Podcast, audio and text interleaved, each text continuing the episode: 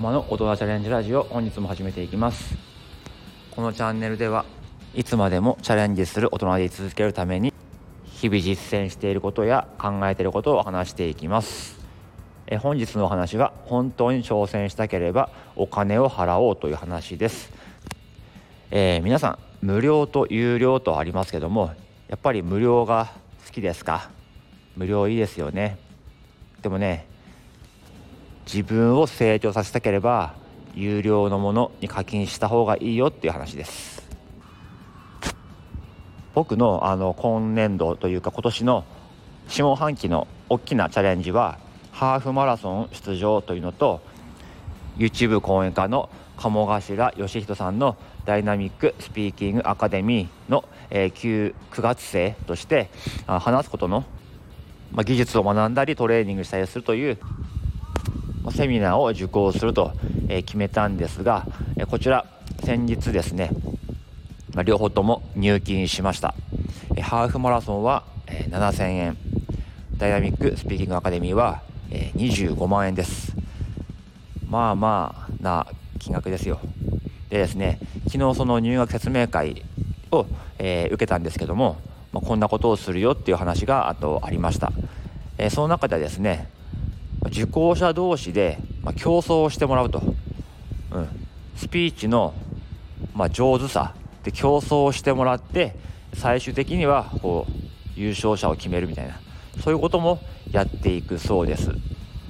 でその優勝した人がまあすごいとかじゃなくて、まあ、いろんな人のね、えー、話すことを見て自分も学ぼうということですね。であのダメならダメであのしっかりそれを受け止めて次に生かすみたいな。そういうあの、まあ、スパルタな、えー、セミナーだそうですけども、まあ、これがあの普段の職場のね研修だったらもうやってらんないなってきっと思うと思うんですよ。でもあの、まあ、こんだけお金を払ってやって受けるわけですから僕はですね、まあ、それぐらいじゃないと困るわっていうふうに逆にえワクワクしました。もううんやるぞってことであのスイッチが入りましたね。あとやっぱハーフマラソンも7000円っていうねまあ、そこそこいい料金ですよね。別に自分だけで20キロを測って走れば無料ですよね。でもわざわざ走るためにお金を払ったわけですよね。これ何が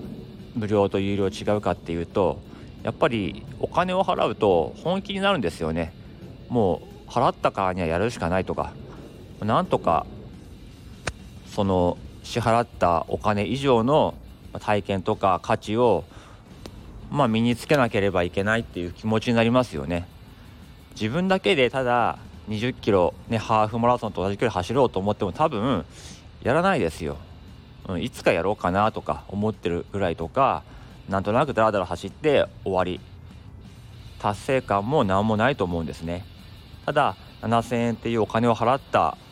のでもうやるしかないということで多分これからてか今も練習するだろうし